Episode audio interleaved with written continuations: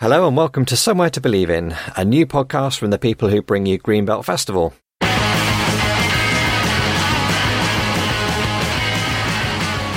I'm Paul and I'm the Creative Director of Greenbelt Festival. I'm one of your hosts for this podcast.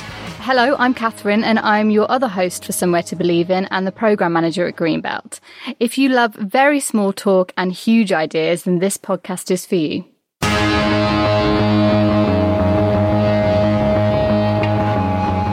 So hi Catherine, we've got another episode lined up and we are going to be talking to the nation's favourite geographer, Danny Dorling. We're going to be talking to him about national identity, COVID-19, Brexit, basically everything. Yeah, I'm not sure if the nation has a favourite geographer, but if they did, it would definitely be Danny Dorling. Who was your favourite geographer before you met Danny Dorling, Catherine? I don't think I know a single other geographer. There was Mr. Davis, who taught me when I was about 13 at school, and he was very, very neat, and he used to draw in feasibly neat diagrams on the board. I can see it now, about cumulonimbus clouds and things. But Danny's not that sort of geographer. No, which I learned very quickly when we were going to interview him, that actually geographer doesn't mean somebody that tells you about different parts of the world. He is more of a social geographer. He is indeed. Very sociable, in fact, as you will hear. We're talking and we're recording this, Catherine, and our first episode of the podcast, Somewhere to Believe In, is now live. And people have actually been listening to it, which is quite amazing. And have you had any feedback? Well, I finally got my mum to listen to it because she wasn't really interested in listening to it. And she fed back that I have a weird accent. Apparently sometimes it goes really posh and then sometimes it goes really black country. It does. I didn't like to say, but your mum is absolutely smack on there. My friend today told me that how am I that funny on a podcast when I'm not very funny in real life? That is unfair. I mean, you make me look good because I am deadly, deadly dull and serious. But Chantal, my wife, did give me the ultimate compliment. She listened to it after a session out in her polytunnel one night. And she came in and said, yeah, that sounded like a real podcast. What more do you need? I take that. I'll take that, yeah. But yeah, we've had some good feedback. I've had a lot of people interested in coming to our Greenbelt Island. So that feels like something that could be possible now. There's at least 5 of us. Yeah. Well, that's all you need to start a movement. And I think you have started something there, Catherine. And I noticed that there's just been a beautiful island that was being sold on the open market just off Southern Ireland. And I thought we've missed out on that one, but other islands will come up. There's always another island. There is. So, I mean, that's something that our listeners can be looking out for, you know, anywhere in the globe, really. Have dreams, will travel.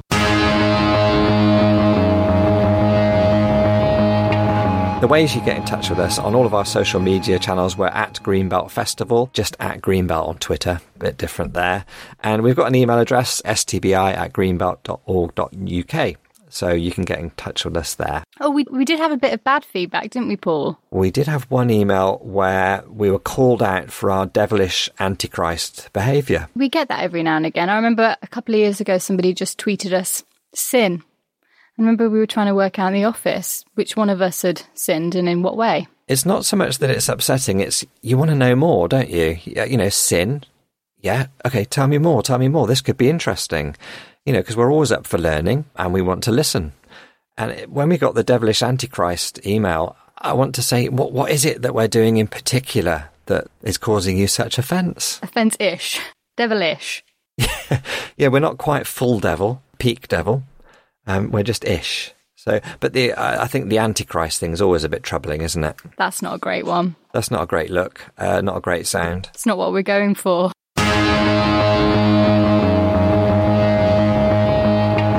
So people have been saying what they're going to miss, what's their best bits, their favourite bits. But what about you, Catherine? Have you got a favourite festival moment or too many to mention? Well, I've got a lot, but there's definitely one that stands out for me. Give me a standout.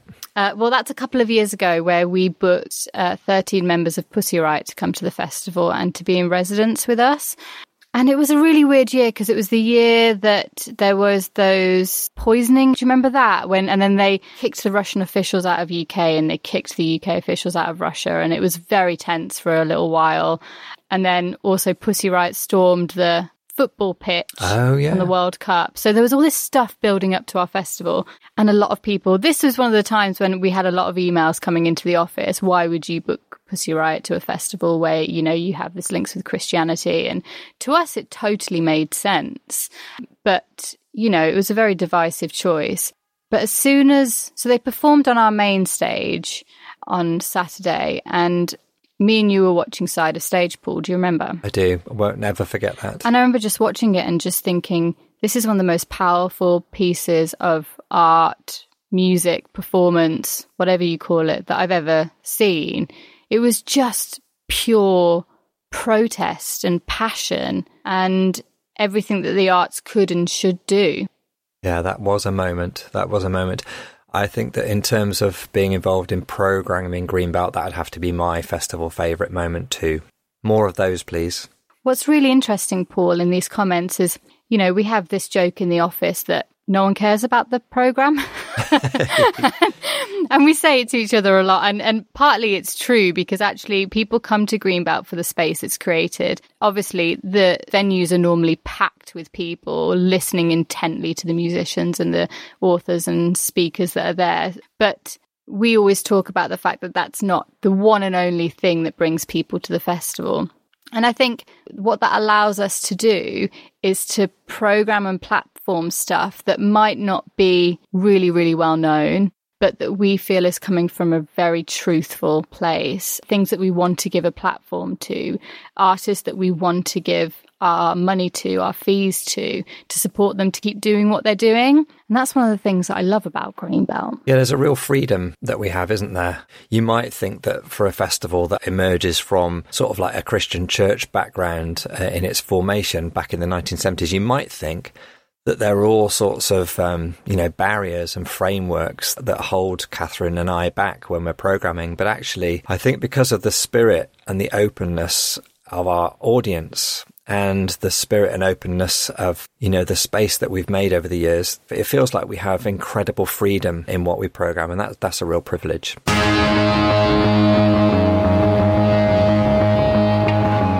what have we got lined up for this episode? So this week, we're really excited to have Danny Dorling as our guest. We'll be talking to him about inequality, the pandemic, Brexit.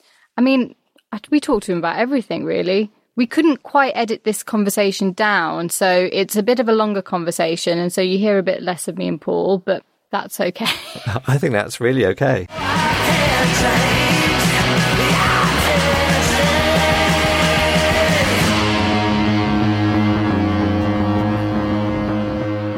Anyway, where are we speaking to you, Danny? Where are you at the moment?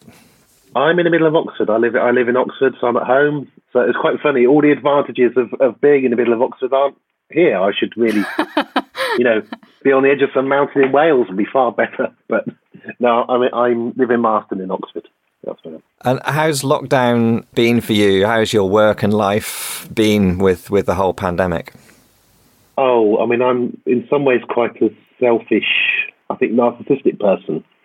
So I quite liked going and doing talks. I didn't realise how much I liked doing that until it was suddenly all taken away. I had 10 flights that were cancelled. I didn't realise I flew as much. I kidded myself that I was an environmentalist until COVID came along. And I suddenly realised, but I'm incredibly lucky because I've got my partner and 3 children here. I just couldn't do it on my own. So, you know, it makes you realise, and I've got to know a lot more people on the street, which is the other kind of plus side. But my life has collapsed down to one little street and occasionally leaving it. And that's very strange.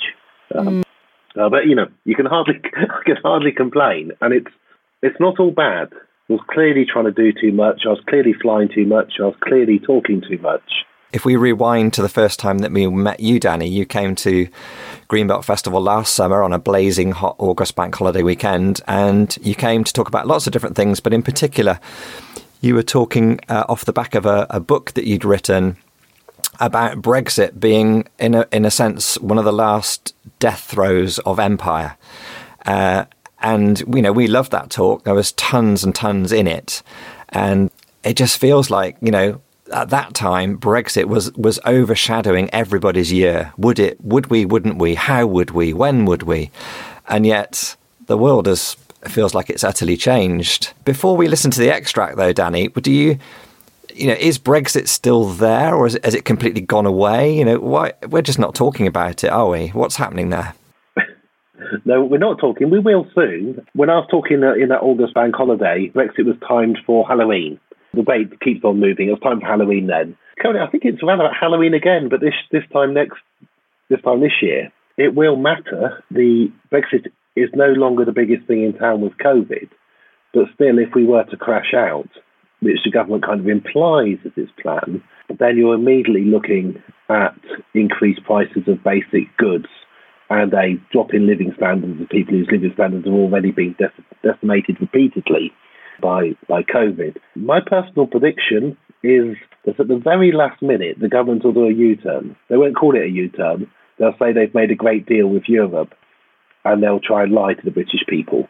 But that's just my prediction about what will happen. We had a Brexit government. What was put in place by Boris was a cabinet where the key criteria to be a member of cabinet was that you signed up and agreed unequivocally and without thinking to support him to get Brexit done.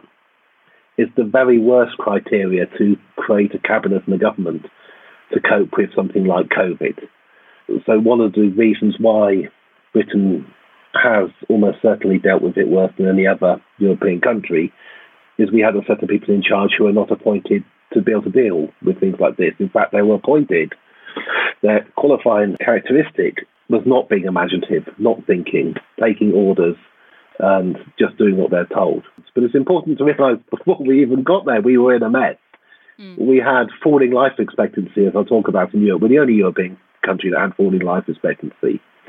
We were the most socially divided country in Europe, with not a sense of being together. We educated our children separately. And lastly, behind all of this, and this is what Sally and I, when we wrote War Britannia, the book, kept on coming back to, is we were a country obsessed with the idea that we were special and that the British Empire was a wonderful thing, something to be immensely proud of, and a sign that we could do things differently that other countries couldn't do. We could be the best in the world. And hence you get this constant refrain of world-class, whatever it is, NHS app, world-class something else.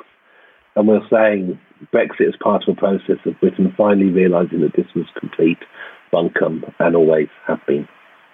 Shall we listen back to that talk now? First of all, we're the country in Europe with the fastest declining living standards.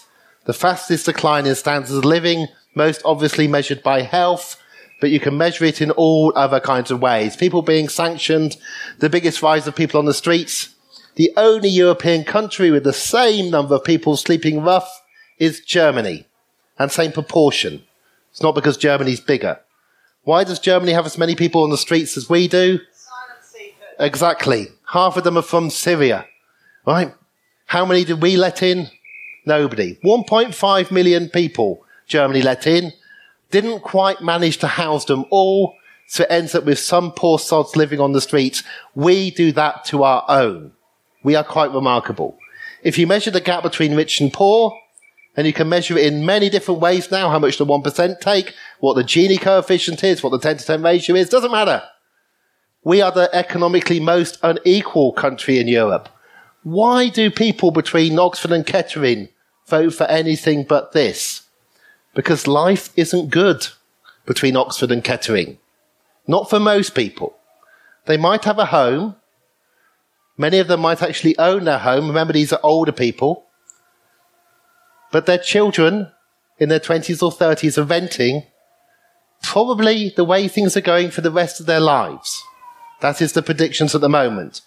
Their grandchildren, if they do really well and are frugal and work hard, can go to university and amass a debt even bigger than they amassed in the United States of America for the privilege of going to university, and then begin to rent from a landlord.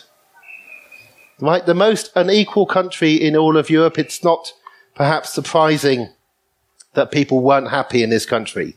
But lastly, and what I'm going to end on, we were different from all the other European countries. We had been number one in the world just 100 years ago. We were the richest. We had the highest living standards. Even for our poorest, they lived longer. When I was born in 1968, we had the lowest infant mortality in the world because we had baby incubators. Nobody else had them. We were at the top. When I was 15, my school did a trip to France, and we got 10 francs to the pound. There were other people my age who remember 10 francs to the pound. I was 15 years old. I had a pound. A bottle of wine was 3 francs. Right? 10 francs to the pound. We lived the life of kings. And now it's 1-to-1, in effect, if you try to go away this summer and falling. Why were we so rich? Why did we have the best health service?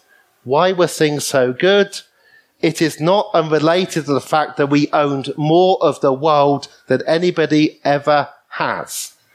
It was the British Empire. That is what made us rich.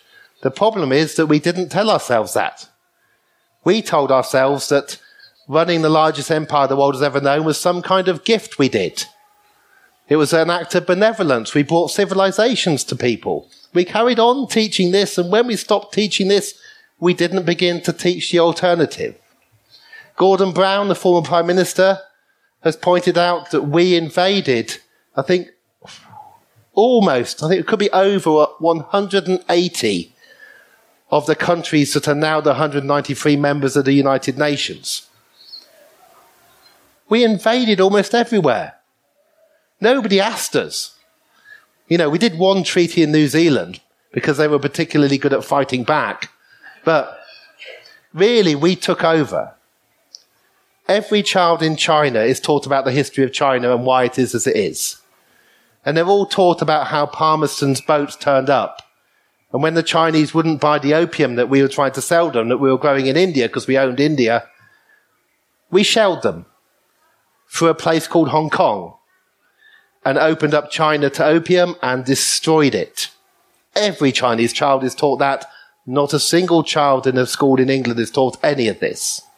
But we became rich, really rich. And our industry did well because our colonies had to buy from us. There was imperial preference. And it didn't all go when the colonies went. They went mostly in the 60s and a few in the 70s. But the advantage that we have carried on for a little bit. But then it slowed down because you could buy better ships that were cheaper than the ones made on the Tyne. And you could buy better cars than the ones that were made in Cowley. And you could bank with somebody who wasn't going to rip you off quite as much as the bankers in London. And we had to do something about it. And one thing we did about it was we liberalised the City of London. We said, hey, you can do what the hell you like. It was called the Big Bang in 1986. And for a time it worked. Money flooded into the country. Some of it trickled down and out. Inequality rose, but it kind of worked until 2008, when that Ponzi scheme fell apart. And then we're suddenly left with ourselves. No longer with the advantage of what we once had from being the richest and most powerful nation in the world. And we turn around and we say, oh, Germany won't agree with us leaving. They'll come to a deal because they sell 1 in 10 of their cars to us. So they'll want to stay. We're closing down the car plant in Swindon. We're closing down the one at Ellesmere Port. The one 2 miles from my house is mainly made up of 1,200 robots, each one of which fits in the back of an articulated lorry. It can be moved in 2 weeks, the BMW plant at Oxford, to the Austrian-Czech border. We're producing less cars now than we were. We're still going to be buying 10% of Germany's cars in future. It's just we'll be paying a tariff on them, and there'll be the smaller ones. And that's really good, because it's good for the environment, right? And there are lots of plus sides to this. If we look after each other as we go through whatever it is, I personally don't think we're going to leave on the 31st. I don't think we're going to sort this out for a decade. I think it's going to be painful, agonizing, embarrassing. We're going to learn just how civilized our European neighbors are as we do it, just how tolerant they are. When the Irish said they'd send food if there was a problem, they actually meant it. It's quite humbling to realise nobody has taken I was just, nobody has taken the mickey out of us.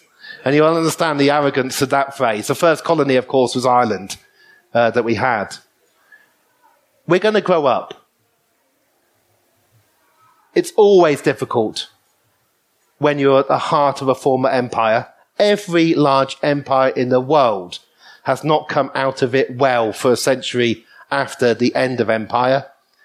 This is what we're going to have to go through now. It's a learning process. It's going to be tricky. We can deal with it simply by looking after each other, whatever happens. If it is a knife-edge Brexit on Halloween, then you have to worry about your neighbours. You have to worry about getting more food to the food banks. You have to worry about who needs insulin, and you particularly, above all else, have to worry about your friends who are not born here and the racism which has increased in the last few years to them. If we come to some kind of deal or a Norway arrangement, there won't be happiness. There will be people who claim it was betrayal of Empire 2.0 to the day they die. And again, that's going to require kindness. There'll be people who never agree with you, no matter what your stance is over this. Because there are no winners from coming down from being top, unless you accept that becoming a normal European country is actually something to be. We should try to be somewhere where our children can go to school and university for free. Private education largely doesn't exist on the continent. Their children mix with each other. We should try to be somewhere where the health service is properly funded. On the side of that bus, it should have read €1 billion. Because in Germany, they spend €1 billion, to be precise, 1,050 million euros every week extra on their health services as opposed to what we do. And that's not because they've got more people. France spends more. France has far more doctors per head. We spend the least of any rich European country on our health. We can aspire to be somewhere that's normal. We can aspire to at least spend a European average on our healthcare. But we can't do that and still buy aircraft carriers and swan around the world pretending we are what we no longer are. We've got a choice. And the choice is, do we move quickly to becoming normal, or do we take a long and painful time over it while we let Jacob Rees-Mogg try to play a billionaire's game of gambling to make this the offshore tax haven island, thinking that they will not notice what we are doing just over the channel? My worry is that I'll be dead before we sort this out. I would like to spend my pensionable age in a country that finally has come to realise that it isn't special. There's not a reason why we should be number one or number two in the world. We're not going to be the fifth largest economy for much longer anyway, and it can all be a much better place without all of that. Do you think that this pandemic will alter people's mindset and how we should treat each other? Do you think that this pandemic, we might come out of it being a bit kinder, having known our neighbours a bit more, having to come together with a common enemy? In terms of fast up and down pandemics, we've had four previous ones in the last century. We had 1918, 1951, 57 and 1968-69. All of those previous ones, which all had a higher death rate, incidentally, just in COVID. 51 may not be quite as high. They came and went so quickly, and we didn't know what was happening, that they didn't create a sense of solidarity. I mean, in the most ridiculous one, I think it was 1957, the Prime Minister, Harold Macmillan, during the peak of the 1957 flu pandemic, said, "You've never had it so good," to the British people. And they believed him, right? Which gives you an idea of the huge difference now. 24-hour news, release of information, testing, serology. The 1951 pandemic may not have been entirely flu. It might actually have been an earlier COVID. It's one thing we're discovering now. So, sorry, to try and get to your question. This one is different because of how we reacted to it, because we shut everything down, because we decided that it was not tolerable to have 1 in 300 people die, which in the past we would have tolerated, particularly if they were elderly. Because of that, because of the shutdown, we then get the sense of solidarity.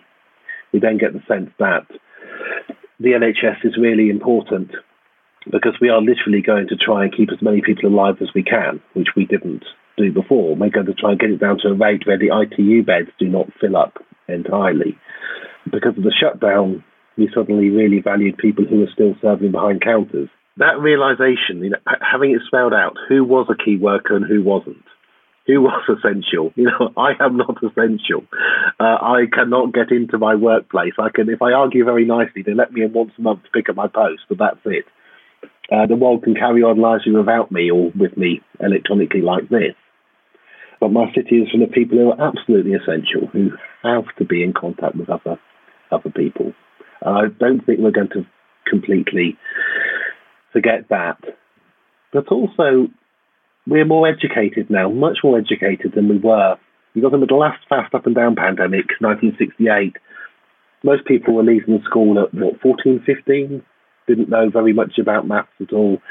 This is now a literate-able population who can understand the nuances of what a deputy director of medicine says when he doesn't say, when he's clearly annoyed with the minister on a briefing at 4 o'clock in the afternoon on the BBC.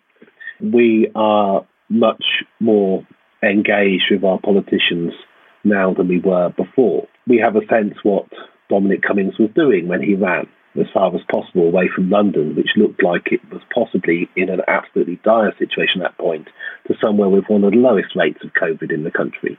You know, we're not stupid anymore in the way that we kind of have been in the past, simply because of our industrial and our education system, where we just thought the doctor knows best and will tell us what to do. As a geographer, Danny, you know, you've got this grasp of statistics and figures, which I find really helpful, compelling. And that seems to feed in when I listen to you speak and when you spoke at Greenbelt and again now, it feels like you're hopeful. But, you know, there is a way that all those statistics and the way that we've dealt with it could make you go the other way. But it seems, I don't know, are we right? It seems like you're optimistic, you're hopeful. There seems to be a progress that's at play here, possibly. Oh, no, I'm hopeful about every Tuesday at 10:30. I download the numbers from ONS. The really good numbers come out at Tuesday on 10:30. I'm hopeful. So the UK, or particularly England, has the worst record in Europe. Belgium is bad, but it came quickly and they're very dense. And they didn't do anything particularly wrong. However, since it peaked, which is the 7th or 8th of April, it has been steadily going down with numerous scares of, oh, it might be going up in the southwest or this or that, which shows you a kind of high degree of surveillance. We're the worst country in Europe, but we are currently only 3 or 4 weeks behind Spain and Italy, where, you know, Spain is open now. And we're on track. We're on track to be in that position. So the nice, hopeful thing is we are nowhere like a state of the United States of America, where they have, it's going up there, it's out of control. We are actually, as far as this disease is concerned, European. And in Europe, it is dropping absolutely everywhere. A track and trace system is not that hard to do. Okay, our country's making more of a mess of it than anybody else, but, you know, track and trace systems exist all over the world. They're working brilliantly in many countries in Africa right now. You know, it is really not a high-skilled thing. And the lower the numbers get, and they're dropping, I think as we speak, about 1 in 20,000 people have this. You know, you'd have to really work very hard to catch it today if you wanted to. And it's dropping. Once you've got track and trace in, you can keep it under control. I do worry about flights, large number of flights in the autumn, but I do think this is not going to come back here because it is not that hard to control it. The second peaks in the past, the one from 1918, we have no idea about second peaks.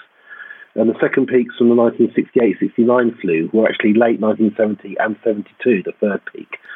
And they weren't known. We know all about. We almost like know too much about second peaks now. We're going to have second peak paranoia. As long as you're keeping an eye out, as long as you're testing, as long as you come down like a ton of bricks on a meat packing factory in Anglesey the minute you see something go wrong, then people will still be more likely to die of 20 other causes than this. You know, and school children will be more likely to die by being hit by lightning, let alone a car.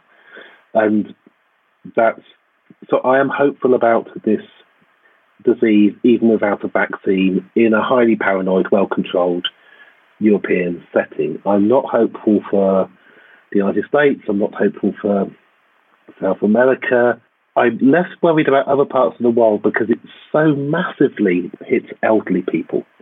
It's something like you're 10,000 times more likely over 80 to, and because there are so few very elderly people in much of the rest of the world, it may not be quite as devastating as we think it could be in, say, Pakistan and India.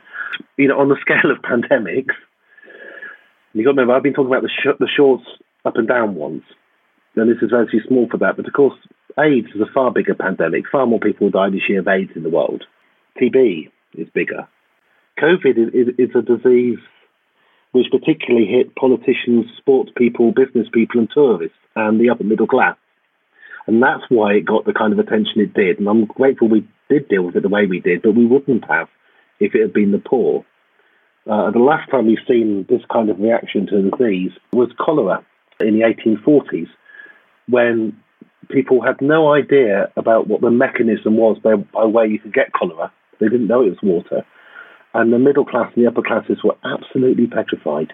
And so they built sewer systems in London, eventually. The disease will come and go. Unless there's something very odd about this one, we will find out ways of treating it. We will probably develop a vaccine. And if we don't develop a vaccine, we will find a way of controlling it down to a low level so there are other things worth worrying about.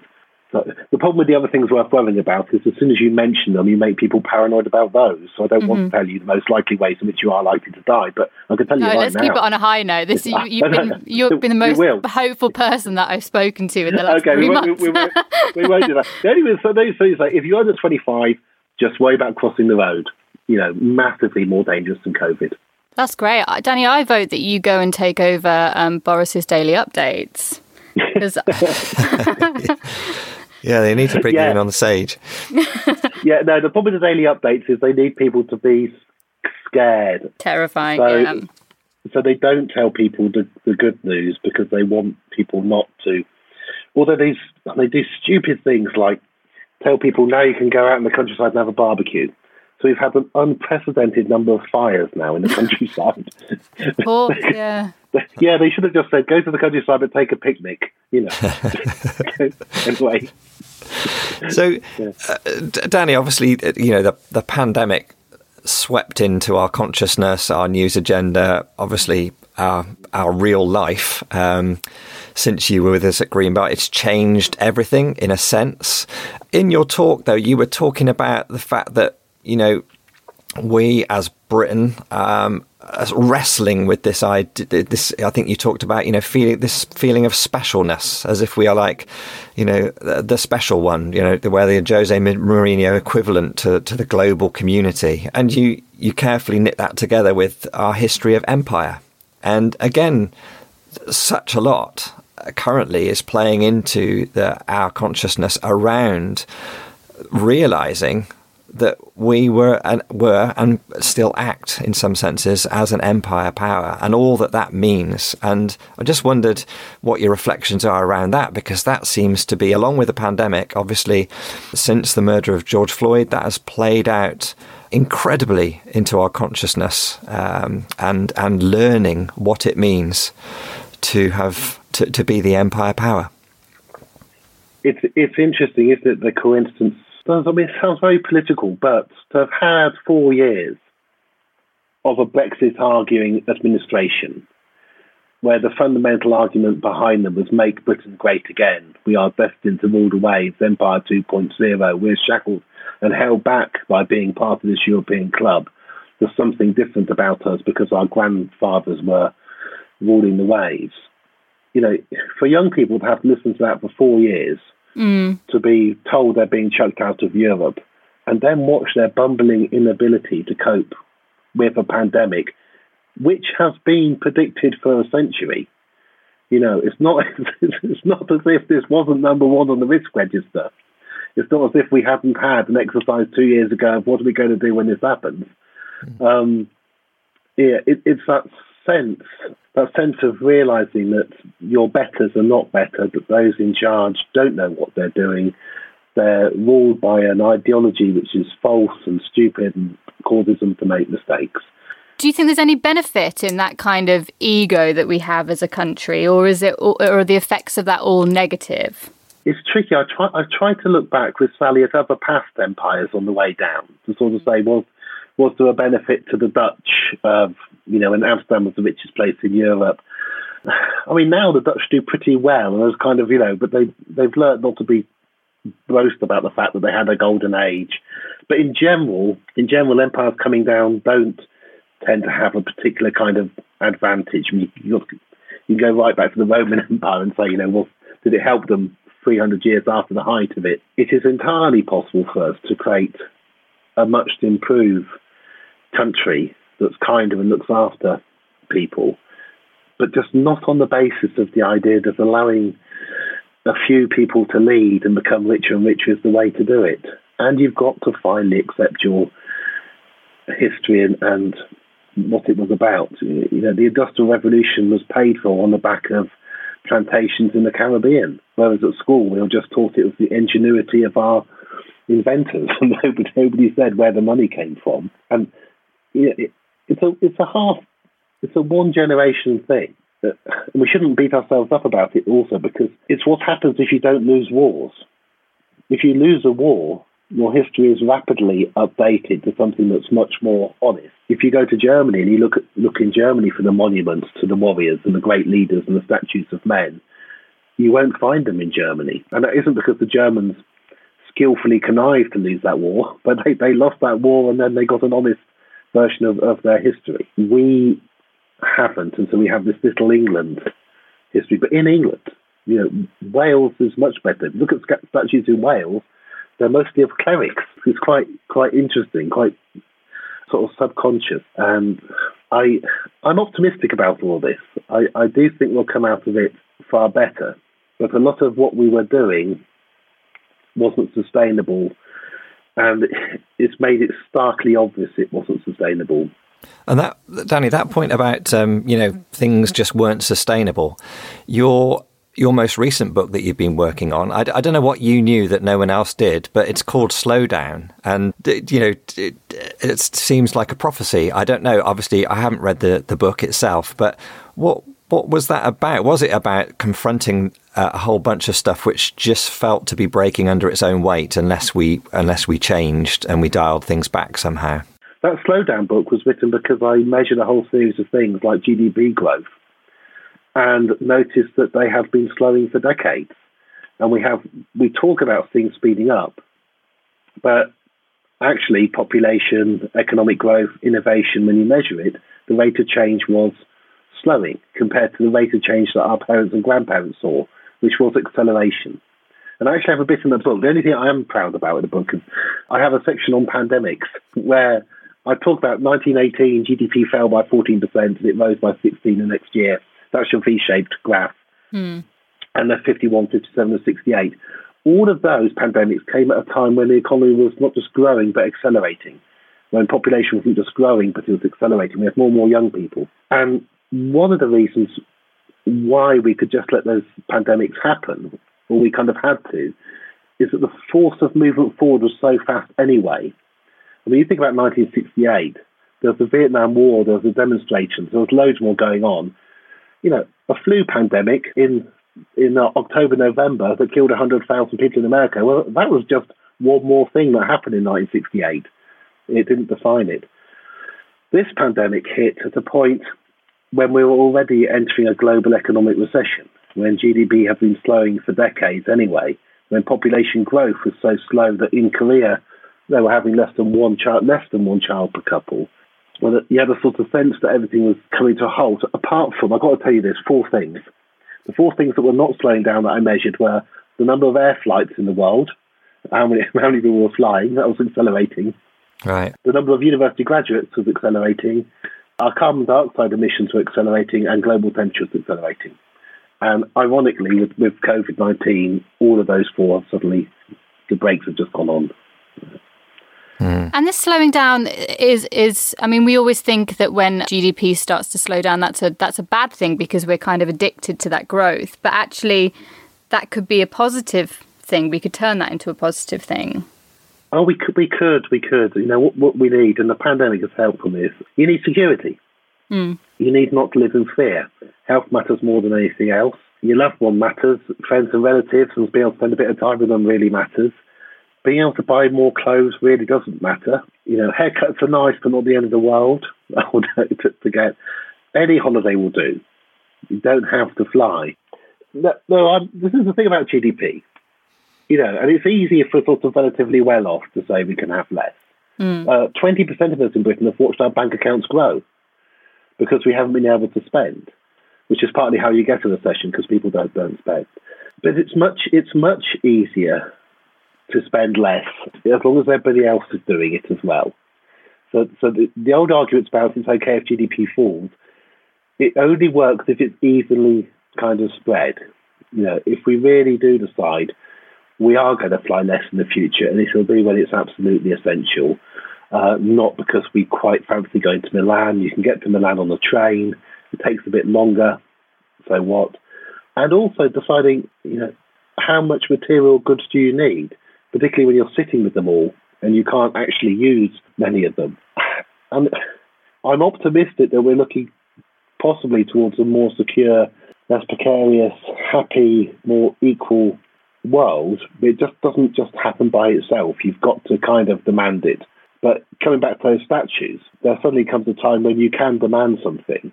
Mm. And in the case of Oxford, all that happened was that twice 700 people marched and stood underneath the statue. Quite a lot of emails were sent in private. There was quite a lot of anger. And a group of old white men largely said, OK, the statue goes. You know, and that effort this time worked. Whenever anything gets better, it's because somebody bothered to try to push for it. You know, people have to know it's possible. So I think you need the optimism to think this can absolutely happen. But you've also got to go out of your way and push for something, sometimes at a time when it's painful or embarrassing, or you're thinking, can I be bothered to do that? Do you think that people understand the effect that inequality has on everybody? Or do you think it's only a concern for a portion of our society? I think it's a complicated concept because it's about a gap. So I think people don't get it. They don't realise how much of the fear of the very well-off is caused by inequality because they've been put so far up. You know, the fear of their children going to a normal school, it's palpable. Mm. The fear of my children might have to attend a state school which 93% of other children attend. You know, people do not spend £30,000 a year on a top-end private schools avoiding that just because they have the disposable income. Right? They are actually really, really frightened. So inequality has huge effects at the top end. It affects who people can love, who they can marry, what kind of work they can do, what kind of income they think is acceptable, where they can live in a town, who they socialise with. I see a great deal more happiness and calmness in Japan and Scandinavia. There are times when I could travel there quite easily. And in the USA, oh boy, do you see fear in the USA. Yeah. You know, people behind gated communities who never go to the other part of town. And what are you getting for your money? Their incomes in the USA will be twice the income of somebody with the same job in Japan or in Sweden. But you can just see the fear etched on their faces. You can actually compare to the calmness. And I go on about this because it should be such an easy win. You know, the well-off are not that happy in unequal countries. The well-off in more equal countries, immensely calm is my impression of them. Just slightly smug. I mainly talk to ones who know about other countries being unequal. And they kind of sit back because they're well off where they live, but also they don't have to worry about things like crime in their country because it's so low. They know in the case of Finland that less than 100 babies die in a year, the lowest infant mortality rate in the world. It's just a sense of achievement, which in an unequal country, do you get the same sort of sense of achievement by buying yourself a really expensive car for £100,000? You know, what kind of... You know, it's just wrong and silly and childish and short-term gratification. And Danny, we're approaching the end of our time together. Well, I mean, we're making this podcast. We've never done one before, but we're hoping that Greenbelters will listen in and they might get some inspiration and some hints and tips about how they can be part of this new, future, a hopeful future. Have you got any? Where would you point people to? Books, films, websites, people to follow, and in terms of our own personal life, what are the sorts of things that we can be doing, do you think, that would help us to create this consensus around a more equal society for the future that would be more hopeful and safer and happier for all of us? I talk to younger people more. One thing I've disturbingly found about myself in the last few months, I'm 52, is kind of how conservative I am. This has been meetings at work and so on, which are, of course, all now done on a screen like this. And I've suddenly found younger people, whenever we have a vote, and we have more votes now, being more radical than me. And this is in the University of Oxford. And I've heard this comment from other people of my age and a bit older about their children teaching them history lessons and things. So, and it's optimistic. I mean, what I hope is that I haven't suddenly become kind of more boring and conservative. It's actually that there is this movement underway amongst younger people, and they're moving forward faster. But I would look for things that younger generation listen to. I once tried to avoid what the generation two above me did, where they couldn't understand the children of the 60s. If we're going to get a new set of children of the 60s coming through, I don't want to be that old boring fart who doesn't quite get what it is that they're going on about, and who says, oh, you're going over the top, because we just have to remember, in the past, the youngsters have tended to always be right. So that's where I'd look. Do you have an Instagram, Danny? I'm not on Instagram. You got me on my age. I'm not on Instagram. I've got a website with loads of text and pictures on it. So just www.dannydorling.org. And I can do Facebook and Twitter. I just felt too old to do Instagram. Maybe I should. Maybe you should. Great. And we can put all those links on our website so people can look at what we've been talking about today. As a geographer, Danny, as well, I think you should do a piece of work on festivals, all the what's going on there, the statistics, the psychology, there must be tons of interesting stuff for a geographer. I should, and how they're all coping, because I was supposed to be at Edinburgh, I was supposed to be at Hay, and it's quite a big part of my life, and obviously lots of other people's, but for the organisers, and no insurance, presumably your insurance, no. Yeah. Anyway, see you soon. Yeah. Cheers, thanks, Danny. Very much. Thanks, Danny. Bye-bye. Bye. Bye. Bye. Bye.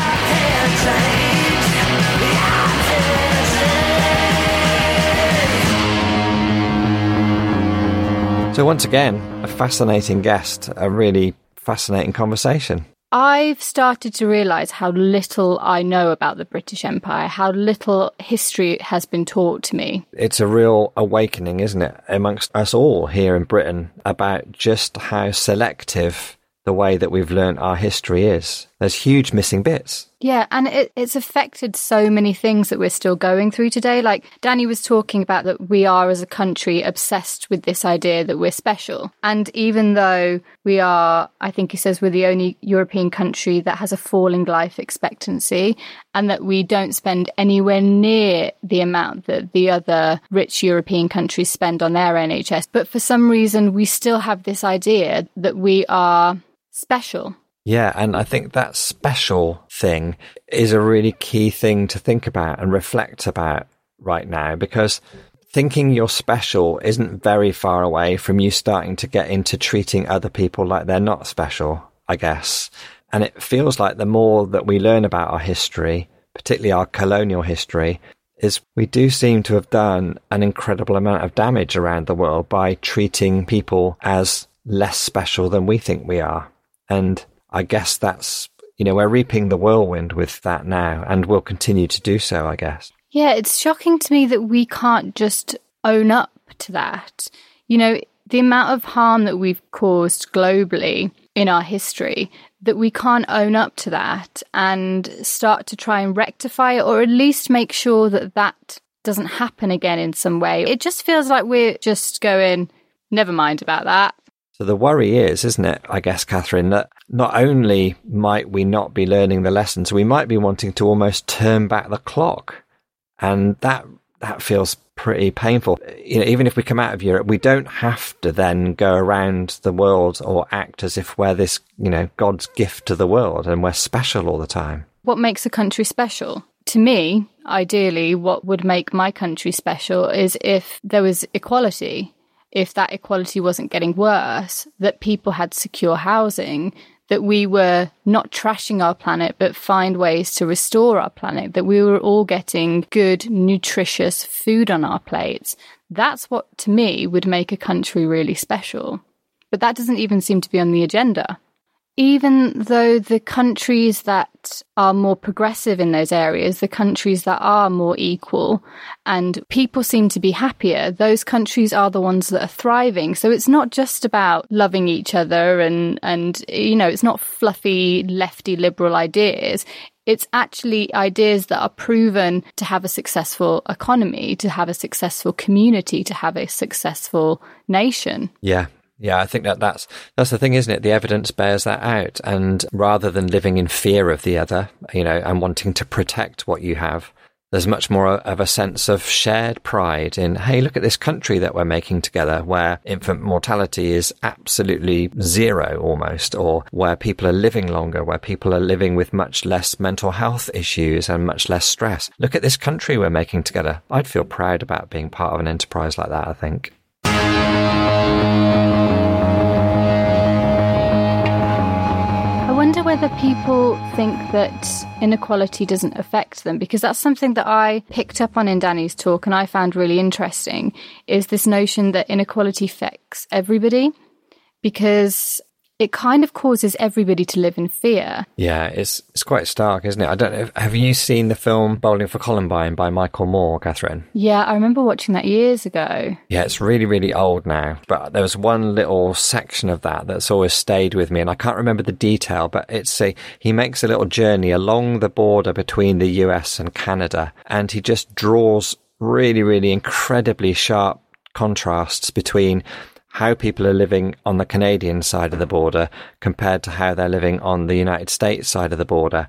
So these are people living within sometimes half a mile of one another, some with their doors unlocked, some with their doors locked and barricaded and on estates with big gates and security guards and so on and so forth. And there is... yeah, it's funny, this global capitalist mentality or economic model, which we think is the only one, seems to breed such discontent. I really, really hope, I guess, that out of this pandemic, as we emerge, we might rebuild something that looks different. Yeah, you've got to be hopeful. But listen, Danny also said that you have to demand an equal world and you have to go out of your way to push for change. And that's when change happens. That's historically when change has happened. And change has happened in massive ways over hundreds of years. And that's only normally done when people stand up and go, enough, we demand this now. And of course, there's lots of different ways that you can do that. And we'll be exploring some of those next week with Sarah Corbett. Yeah. So we'll be talking to Sarah, who is perhaps one of the best sort of campaigners and activists that we've ever had speak at Greenbelt, about her life and work. That's going to be really fascinating.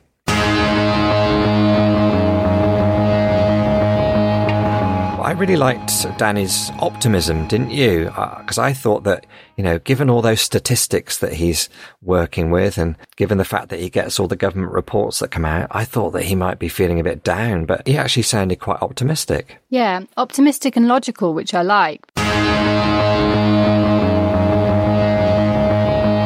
We hope you've enjoyed this episode of Somewhere to Believe In, and we'd also love to know what you think. So remember to let us know your favourite Greenbelt moments, plus anything that you've picked up in the podcast that you want to talk to us about a little bit more.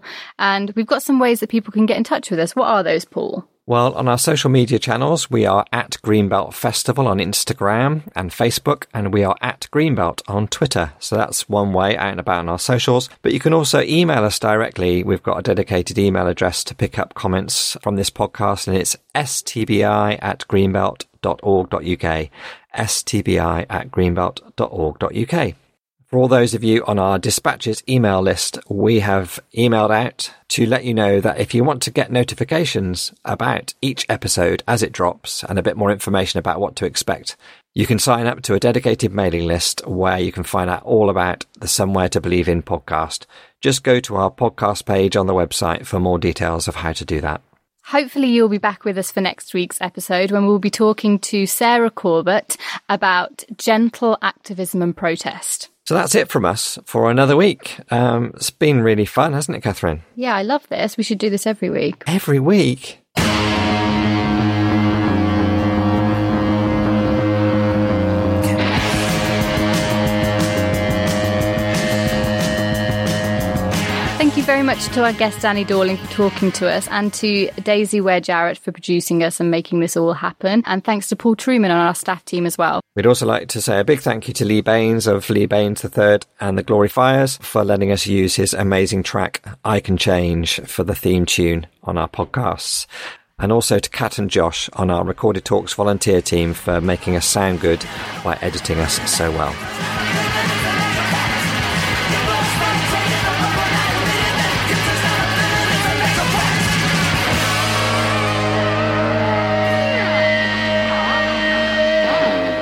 You can listen to all of our Recorded Talks archive free online on our website this summer. If you just go to greenbelt.org.uk/talks, everything's there. Probably more than 1,500 individual talks. You can browse by subject and by speaker and by year. Just dig in, because there's a real treasure trove waiting there to be explored.